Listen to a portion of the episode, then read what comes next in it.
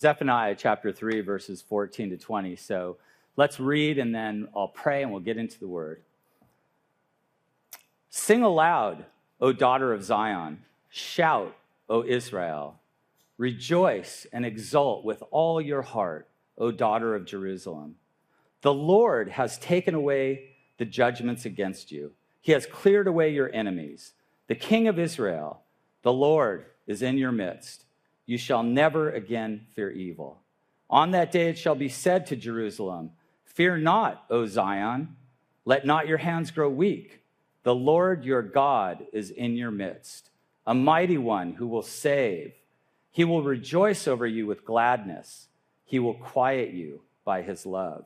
He will exult over you with loud singing. I will gather those of you who mourn for the festival so that you will no longer suffer reproach. Behold, at that time I will deal with all your oppressors, and I will save the lame and gather the outcast, and I will change their shame into praise and renown in all the earth. At that time I will bring you in, at the time when I gather you together, for I will make you renowned and praised among all the peoples of the earth, when I restore your fortunes before your eyes, says the Lord. Let's pray. God, how wonderful you are, Lord, that you redeem, you restore, you renew, you bring back our fortunes, God. You carry us through this life, God, through the battles, through the trials and the tribulations, Lord, through the joys, through the sufferings, through the, the jubilation, through celebration, God. And today we want to celebrate you for what you have done, Lord. Lord, we know that we don't deserve this beauty. We don't deserve you singing over us this way, but you do because you love us, God. Your great love for us overcomes all the things in our lives, Lord. You lead us by your hand, you anoint us by your presence, and you send us by your calling. So, Lord, I just ask this morning, Holy Spirit, that you would anoint our minds, our hearts, our spirits, that you would anoint my lips, Lord, that you would speak through me, God, that you would just proclaim the beauty of who you are, and that all the people will say, Our Lord is great. In Jesus' name, amen. What makes your heart sing? Think about this for a moment.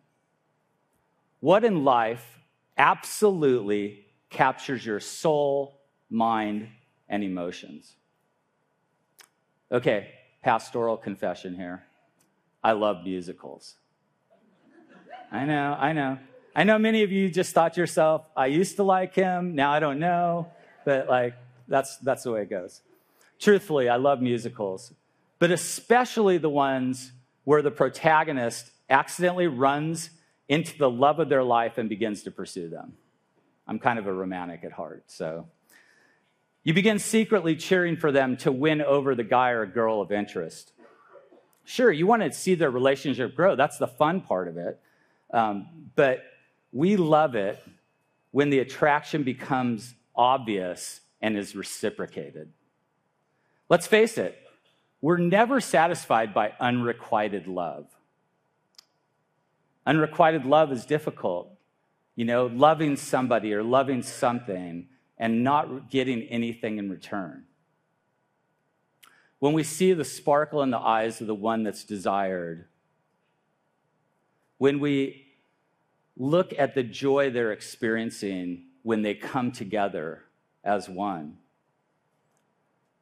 we see this desire and we just want to see it reciprocated. Think, I think about like TV shows when I think about this. You ever watch a show where there's like, there's one person, you know they like the other person, you're like, why don't they get together? Well, it's because they're going to give you tension for like five years, right? But the truth is, sometimes they do it too quickly and you're like, oh, you ruined it. Like you should have let it go a little bit longer. But the truth is, we want to see that happen. And we love it when not only we love someone else, but when we ourselves are loved in return. We've all been created with this desire to love and be loved in return. Not only do we feel this way about someone else, but we want someone to feel this way about us. Not only should we feel this way about loving God, but he actually feels this way about us. Think about that. Like, think about the rebelliousness of our hearts and the struggle that we have. God wants us to be obedient to him because he knows what he has for us is best for us. But we struggle and we say, Well, I want this part. You can have this part, God, but I want this part. And we go through that struggle, and God is still saying, Hey, my heart is for you. I love you. I want you to come into my fold. I, I don't like what sin does to you. I don't like how it affects you, but I love you. God pursues us even when we're running from Him. This is not merely a romantic love either. It's a love surpassing the romance of Broadway musicals. It's a love that is sacrificial. A love so powerful it breaks through every barrier to restore us to the core of our being. This love isn't based on likes or dislikes, and it's not based merely on emotions. This is a pure love. A love wrought in the heavens, a love set apart exclusively for us by God and through God. The crazy thing is, God loves us and continues to love us even when we don't love or acknowledge Him as God. The question is, how can God love such rebellious people? How does God love those who rant against Him, who even want to destroy Him in their hearts and minds? Before we continue, let me give you a little context to where we are right here in this passage. Um, in Zephaniah, he was a prophet of God. He was a man who spoke the oracles of God to the nation of Israel. This was a time when the northern kingdom of Israel was separated from the southern kingdom of Judah. The two previous kings, Manasseh and Amon, they reigned in idolatry. They turned away the people from the hearts of Yahweh. Josiah became the next in line to rule over Judah. And tradition tells us that Josiah was eight years old when he began to reign as the king of Judah. Can you imagine that? Being eight years old? Like, you're king today? It's wild. It was then that Josiah began to seek the God of his father David. Now, it's interesting to me, I'm always interested in this, how evil kings have good sons and how good kings have evil sons. I could never get my mind wrapped around that. How did Josiah decide, I'm going to follow the God of my father David? How did he come to that conclusion?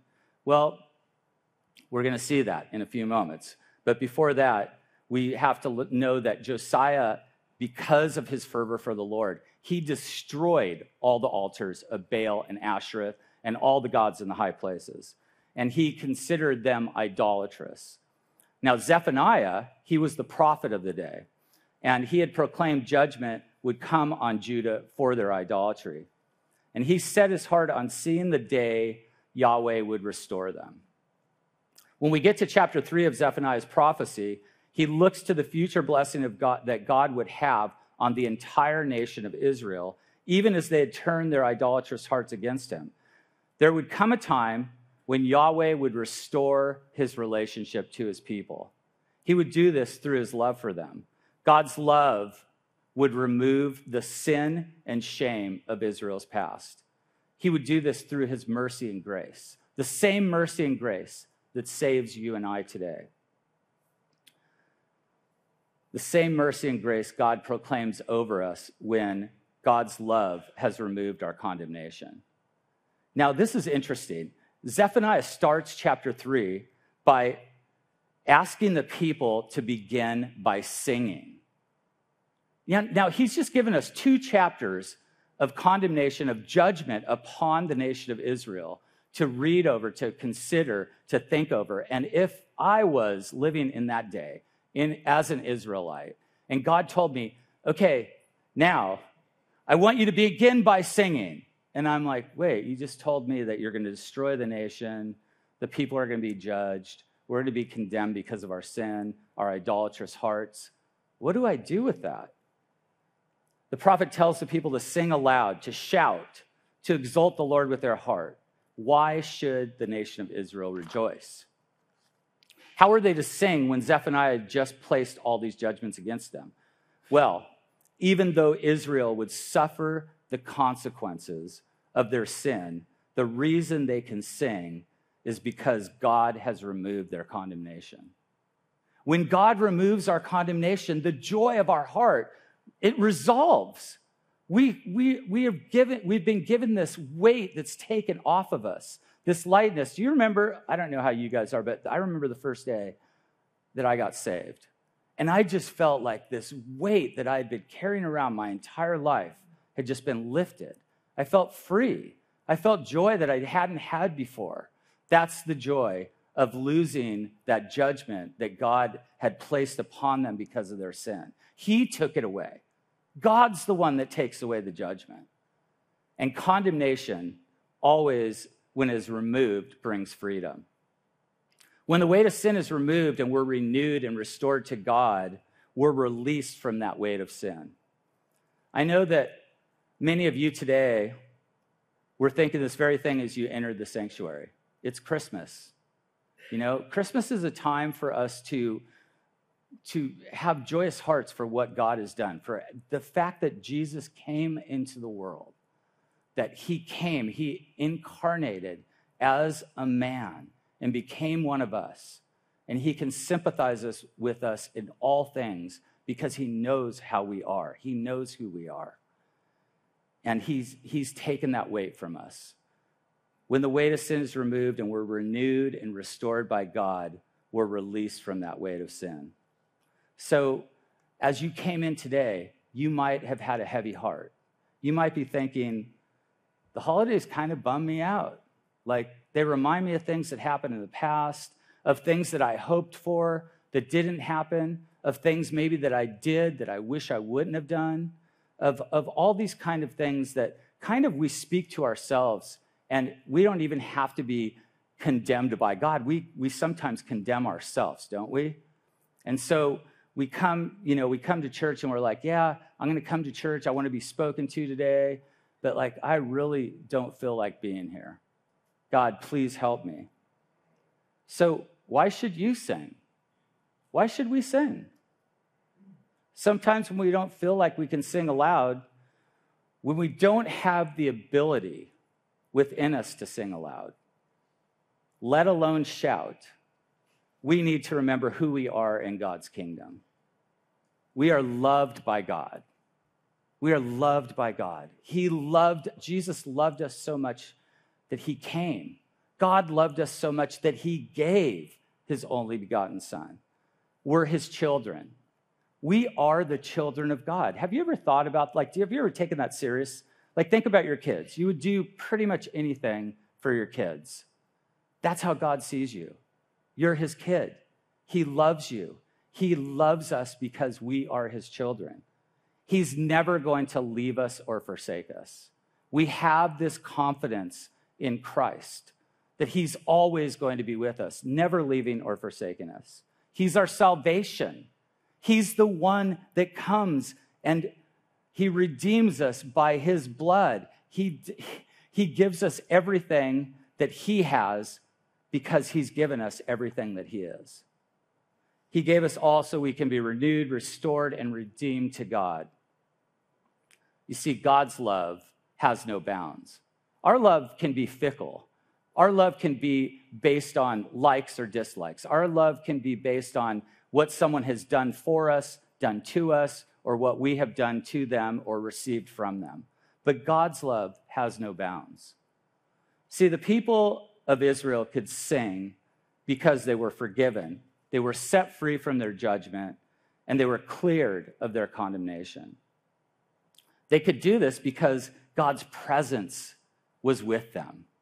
God's presence coming in, breaking through into creation, his presence making known who he was to the nation of Israel, even when they were turning their hearts away from him. He ran after them. He runs after you and I. He cares about every single part of your life. The Lord was in their midst. Zephaniah tells us in this passage that the Lord was in their midst. Because the Lord was in their midst, he had cleared their enemies. He had destroyed their enemies before them. You know, when you read the Old Testament, the thing that is so beautiful and incredible and amazing to me is that God fights the battles. He doesn't ask you to fight the battle, He asks you to follow Him. He fights the battles. You know, you think about um, times in the Bible where there's wars. You know, think about when God asked the children of Israel to walk around the walls and just clang bottles. What does that mean? Like you would, you would say, you're, you're crazy. You're out of your mind. You really think God's going to work by doing that? But he was the one that was going to bring the walls of Jericho down. He's the one that brings the walls down in our lives. He's the one that broke the walls down for Israel. You know, the Bible tells us that there's no fear in love. And when God's in our midst, there's no fear of evil. So even when something that you sense in your life seems to be evil, seems to be coming against you, we don't have to fear because God is in our midst. It also tells us in the Bible that there's no fear in God because God is love. There's no fear, there is no fear in God because God is love, and love overcomes fear. So we have nothing to fear when God is with us. And the nation of Israel had nothing to fear because God said, I am with you. You know, it's like David's cry in Psalm 23 when he says, Even though I walk through the valley of the shadow of death, I fear no evil, for you are with me. But remember this God gave the people the reason they would sing after he told them to sing aloud. That's always so interesting to me. A sacrifice of praise. What does that mean? What does that mean to us? To dig into the depths of your soul and praise God even when you don't feel like it, even when times are hard, even when you're going through struggles. Sometimes God asks us to trust Him even when everything looks bleak, even when your world is falling apart. But then we can offer, as the book of Hebrews tells us, a sacrifice of praise, the fruit of our lips that acknowledge God's name.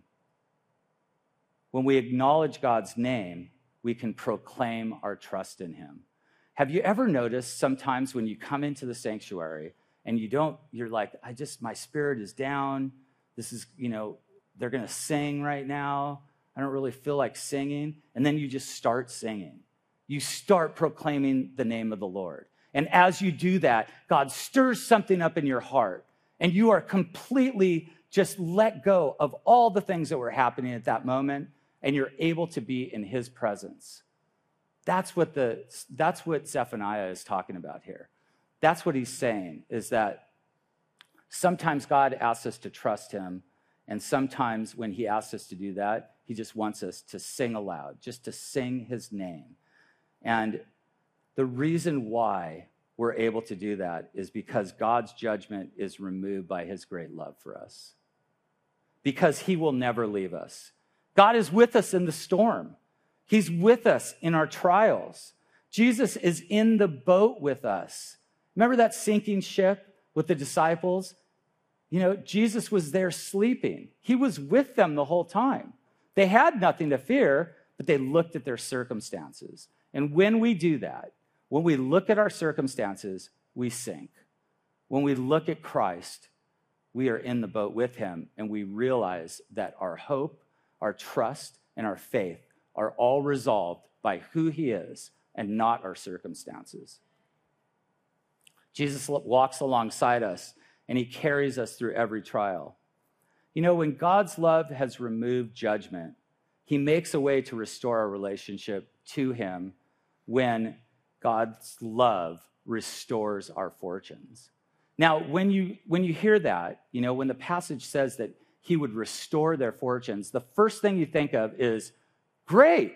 Like, my business is going to be awesome. I'm going to have money in the bank. My stocks are going to fly. I'm going to have all these things. That's not what Zephaniah is talking about, though. You know what he's talking about is something more valuable than possessions. But it is a possession when you own it. And that is the fact that our fortunes are not exclusively material or monetary, they can't be bought or sold. Our fortune is God Himself. You know, I love, there's this passage in the Old Testament where God's talking to Abraham, and Abraham's just unsure about what God's going to do. And he says, Abraham, I am your shield. I am your exceeding great reward. That always stuck with my heart because it's like, this is, this is the value, this is the worth, this is really the fortune that we have, is our relationship with God. It's greater than anything we can own or possess all these things that we have on this earth, we can enjoy them. They're fine, they're great, but they're all going to fade away. One day, the thing that's going to be our fortune is when we walk with Jesus in a new heaven and a new earth. That's our hope. That's why we proclaim this. That's why we celebrate Advent, the coming of Christ that has already happened, but the coming of Christ that is to come. That's our hope. We, we trudge through this life. Sometimes it's hard, sometimes it's unbearable, but God is with us. He never leaves us or forsakes us, and He is our fortune. So, the fortune of God's presence brings healing, hope, health, and reconciliation so that Israel would no longer suffer reproach. There was no more disapproval or disappointment. These are some of the things that weigh us down, right? When we're you can be so disappointed in yourself that you can't even function. Things that you did in your past that you can't resolve. Guess what? When Jesus came and he died on the cross, washed away. Those things are washed away. Why are we living in them still? Who are we in Christ? These are the things we have to ask ourselves. Why are we living in that still? We don't have to live in disappointment or disapproval any longer. Jesus has taken all of that. But he's talking to Israel here. And in Israel, in regards to their relationship with God, they had, they had walked away. They walked away. They said, you know, we're going to just worship the other idols. We're going to go to the high places. We're going to worship them. We're going to make sacrifices to these gods. And they even forgot about their festivals. Now, you have to realize they're in captivity. Babylon is, is, is in captivity over there, over them. And at this time, they, they really didn't even push to celebrating again. And, and it's interesting to me that God makes Israel celebrate. Why does he do that? The reason why God makes Israel celebrate is because there are times when we should be celebrating and we aren't because the disillusionment and disappointment in our lives say, I can't celebrate right now. Well, guess what? Zephaniah says to Israel, You can. Jesus says to us, You can.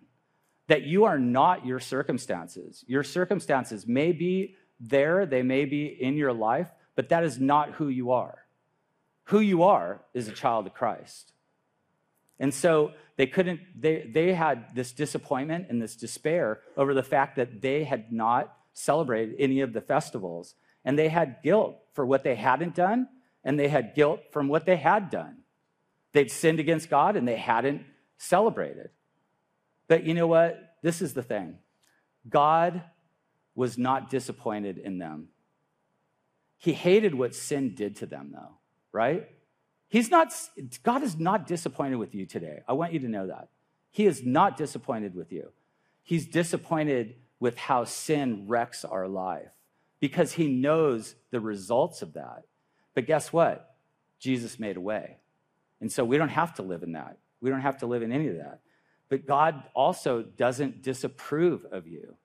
He doesn't disapprove of who you are. He hates the guilt and shame that come from sin that some of us walk around in the guilt over things that we did and didn't do, the shame for things that we did do. You know, those things, terrible as they are, are washed away through the blood of Christ. God said he was taking away the sin and shame from Israel. What had they done to deserve that? Had they done anything? This is unmerited grace. God was, was pouring out grace even in the Old Testament, before Jesus ever came, he was showing the nation of Israel that he was going to take away their sins. He would be the one that did it all. God's desire is for, for you. It's for Israel, but it's for you. God's desire is that you would walk under his shelter, that you would live under his reign, that you would die to yourself and be obedient to his calling. Well, I have a question for you today. Are you living in God's approval? Are you disappointed with yourself? You know, we can often be our worst critics, like I said earlier.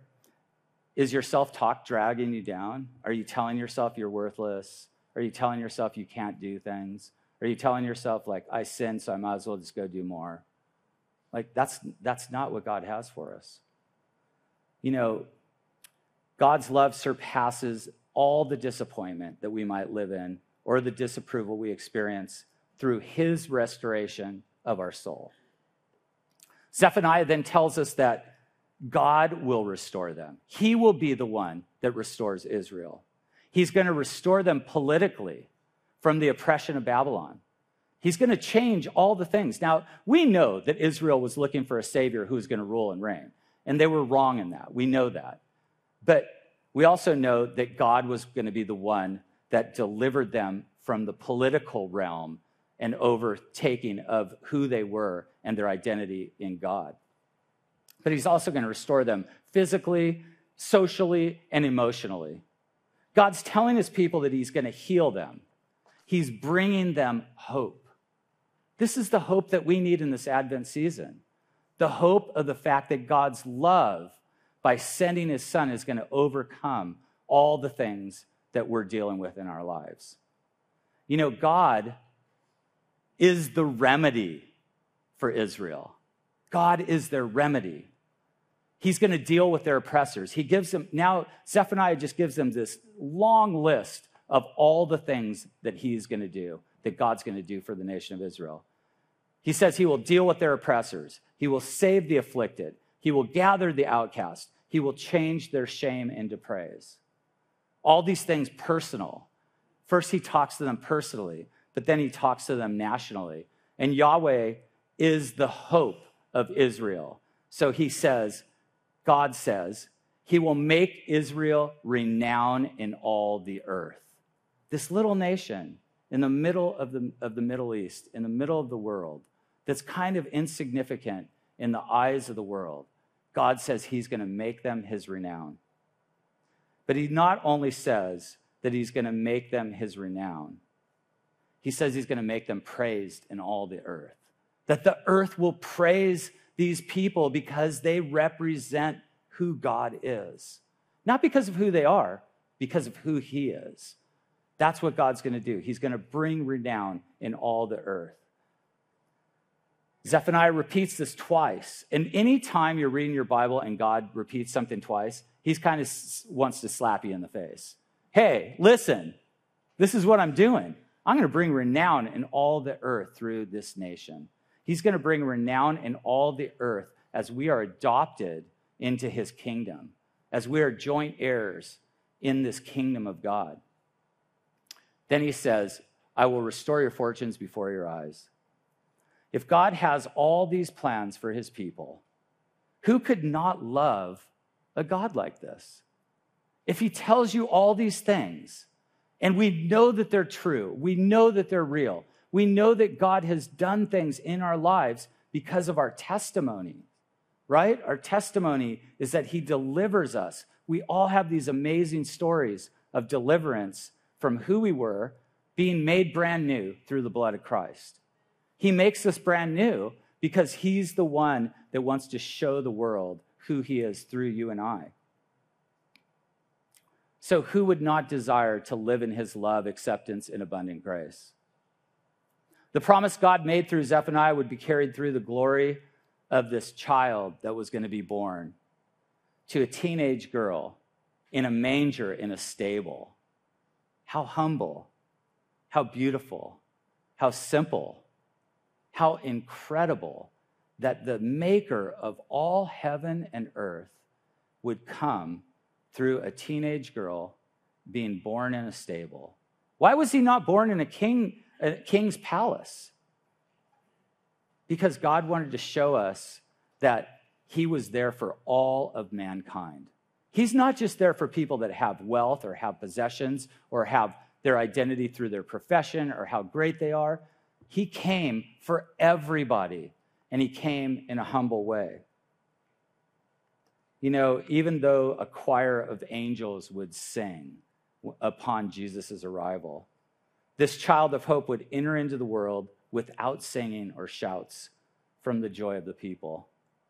There weren't people there proclaiming. There was three guys that showed up, right?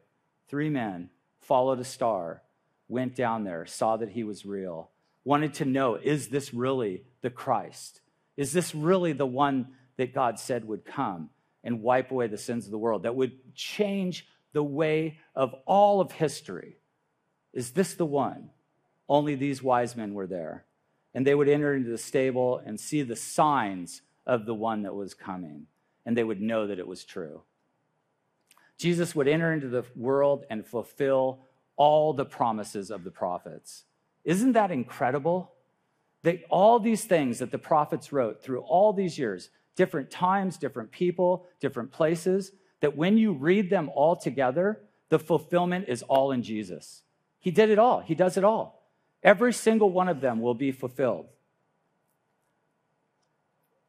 Jesus would suffer all the condemnation we deserve by taking it upon himself on a Roman cross. Everything that we feel condemned for, felt condemned for, that we felt judgment for, he took it. He took it all. He would take the snare of sin upon himself and restore us through both his death and his resurrection. If it's just the death, what do we have?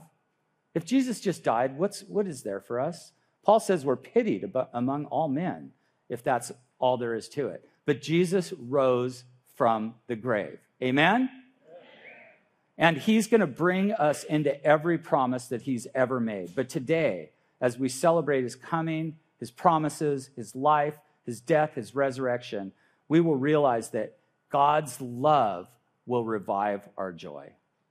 God's love can revive your joy. It's the love of Christ that revives our joy, the joy of our salvation. We will join God in his song of salvation as we wait upon his coming or his arrival during this time of Advent. Zephaniah exhorts Israel to fear not and not let their hands grow weak. He's proclaiming all these things and he says, But fear not. Why does he say that? Because he knows we do that. He knows, like, I'm giving you all these things, and still you're like, oh, wait, I don't know. You know, what if this doesn't happen? What if that doesn't happen? And we go to that fear spot. And he says, Fear not. Fear not. Why? Because the Lord is in your midst. Don't let your hands grow weak. The Lord is in your midst. Zephaniah rep- repeats this truth again to remind God's people of his presence. The Lord is in our midst today, right here and right now. He's with us in this sanctuary. He's among us as his people.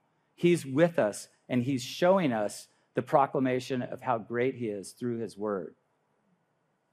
God is the mighty one who saves us from all our enemies. So Israel didn't have to worry about enemies. We're told that God himself would rejoice over Israel with gladness and quiet them with his love. That he's the one that's going to rejoice over Israel. God actually singing over them. Can you imagine that? Can you imagine that? Have you ever gone to a big concert, maybe say like 100,000 people, and everyone's singing and you're just floored? Think about God singing. God singing over us, his heart poured out, his heart just pouring out his love for you and I, showing us that he is so joyous over us that not only is he going to give his son to the nation of Israel, but he sings over them. He sings over them with acclamation, with love, with pride for who they are, his people. We rejoice over him because he rejoices over us. God rejoices over you and I today, and he sings over you and I. He's singing over us. He's in the heavens right now, and he is so joyful that you have come here today, that you are in his presence, and that he has redeemed you and that he is your son. You are his son and his daughter. He is singing over you. The love of God, which passes understanding, is changing hearts as He quiets our souls, too. Have you ever thought about that? The peace that can quiet your soul? How does He accomplish this? By bringing peace. And Jesus is the one that brought peace, right? Did not Jesus say, Peace I leave with you? My peace I give to you? Not as the world gives, do I give to you. Let not your hearts be troubled, nor let them be afraid. That peace that he brings in the midst of whatever you're going through, in the midst of fear, in the midst of tribulation, in the midst of even maybe a hard Christmas season. After God quieted the hearts of Israel, he exults over them with loud singing, lifting their souls into the joy that only he can bring. Our joy in God comes from his joy in us. I'm going to say that again. Our joy in God comes from his joy in us. As the angels sang at the coming of Jesus, we prepare our hearts to sing today when we proclaim glory to God in the highest, and on earth peace, goodwill towards men.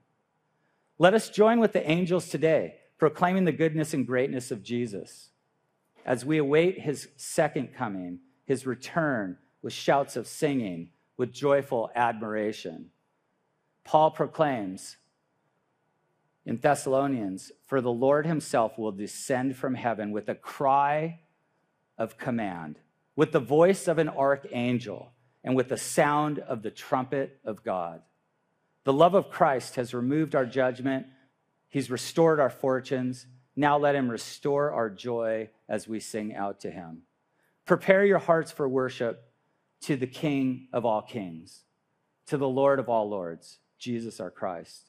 Confess your sin and sing a song of joy because he takes it away. You don't have to live in it. Sing with songs of joy. This song of revival, this song of renewal. Let us sing with all our hearts, loud and clear, to the only one mighty to save, Jesus, the Lord of all. Sing of his deliverance, sing of his restoration, sing as he revives your soul with joy and gladness. Let us sing aloud to the only Savior of the world, Jesus the Christ. Let us sing because Jesus has come and he alone is the presence of love. Let us join with our God who sings over us. Praise you, Lord.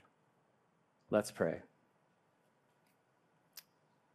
Lord, we just thank you for, God, just your grace, your love, your presence. God, thank you that you've given us the presence of love through Jesus, that you've wiped away all of our sins, that you've proclaimed to us in singing over us that we are your children, that you care about every part of our lives, that there's no, no stone unturned, there's nothing that you cannot accomplish, there's no sin too large, there's nothing that we cannot bring to you that you will not take away. Jesus, thank you for your coming. Thank you as we are reminded today that not only did you come as a child, but one day you will come as a reigning king, and you will make all things new in heaven and on earth. But till that day, God, walk with us. Remind us of who we are in you. May we bow before you, the King of kings and Lord of lords, as we sing your glorious praise for all eternity. In Jesus' name, amen.